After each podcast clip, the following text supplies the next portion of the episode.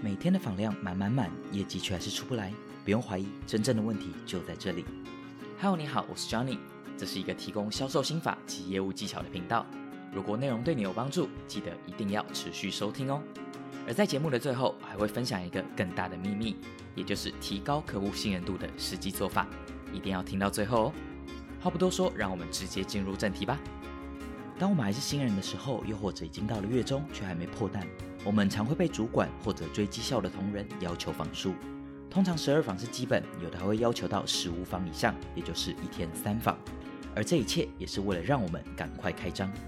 的确，拉高见客量与提升业绩通常都是正相关的。一个一周只见五个客户的业务员，跟一周能见十位客户的业务员，一般来说都是后者的业绩会更好一些。然而，却有一种情况，就是当我们把访数拉高之后，业绩却还是出不来。而这又是什么原因呢？其实说白了，原因就只有一个，就是你的访数中有很大一部分不是有效访数。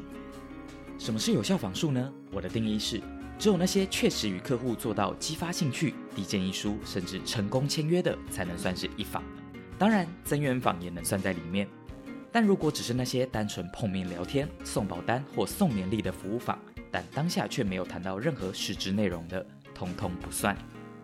当然，我也知道在这样的定义下，要做到一周十五访真的不容易。也希望你不要现在就冲去骂你的主管，因为他们会这样要求也是有原因的。第一，他们需要可以量化的追踪指标；第二，他们需要建立新人初期积极见客的心态。但同样的，我不只当过主管，我也当过新人。先不说自己的 agent，就连我自己以前也曾经因为怕被骂或怕被要求留下来打约访电话，而给自己的活动量灌水。跟早餐店的老板打招呼聊聊天就算一访，跟朋友约打球也算一访，而这样的结果就是整整两个月业绩挂单。在这之后，我才开始要求自己，让自己行事历上的每一访都算数。也就是说，我开始要求自己去拉高自己每一访的见客质量。如果访数太少，我就至少让自己先约到最基本的一周十访。如果我本来只是送个保单，就逼自己想办法去延伸议题，让他能够成为我下一次的行销访或增援访，或者请他转介他的朋友或家人，以增加自己的名单量。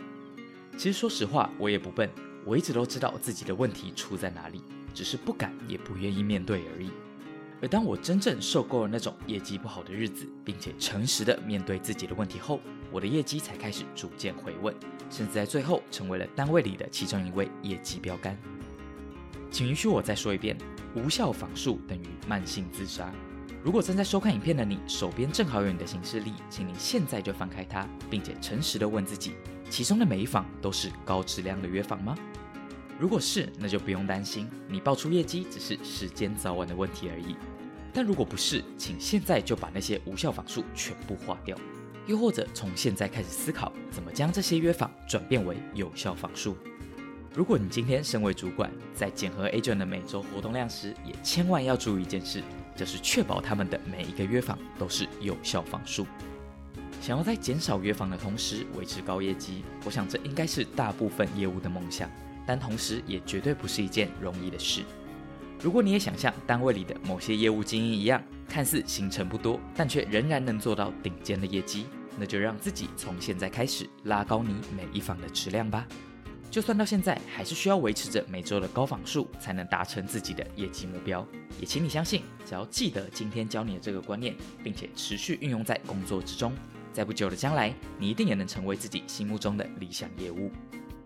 以上内容希望有帮助到想要提升业绩的你。但如果讲到这边，你还是不清楚到底该怎么用最正确的方式来有效提升自己的成交率，并完成你的业绩目标。为了感谢还在收听的你，我现在要赠送你一份我精心准备的礼物——成交四大关键教学影片。这个十分钟的影片教学会帮你把提升成交率的方法拆分成四大关键。并附上重点整理的 PDF 电子书，协助你有效提升自己的成交率，并帮助你可以早点摆脱这种穷忙赚不到钱又不开心的日子，成为有钱又能掌握自己人生的顶尖业务。你只要点开下方的说明栏位链接，注册你的姓名以及 email，就可以在限时期间内免费获得这份只有付费学员才能拿到的教学影片哦。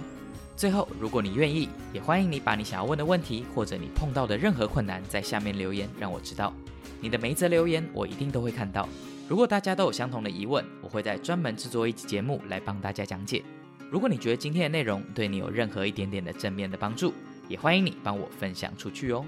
别忘了，在这里还会有更多能帮助到你的免费干货，也欢迎你持续挖掘哦。今天的节目就到这边，下期的内容我会来跟你分享客户的感觉有多重要，也欢迎你持续收听我的节目哦。我是 Johnny，我们之后见。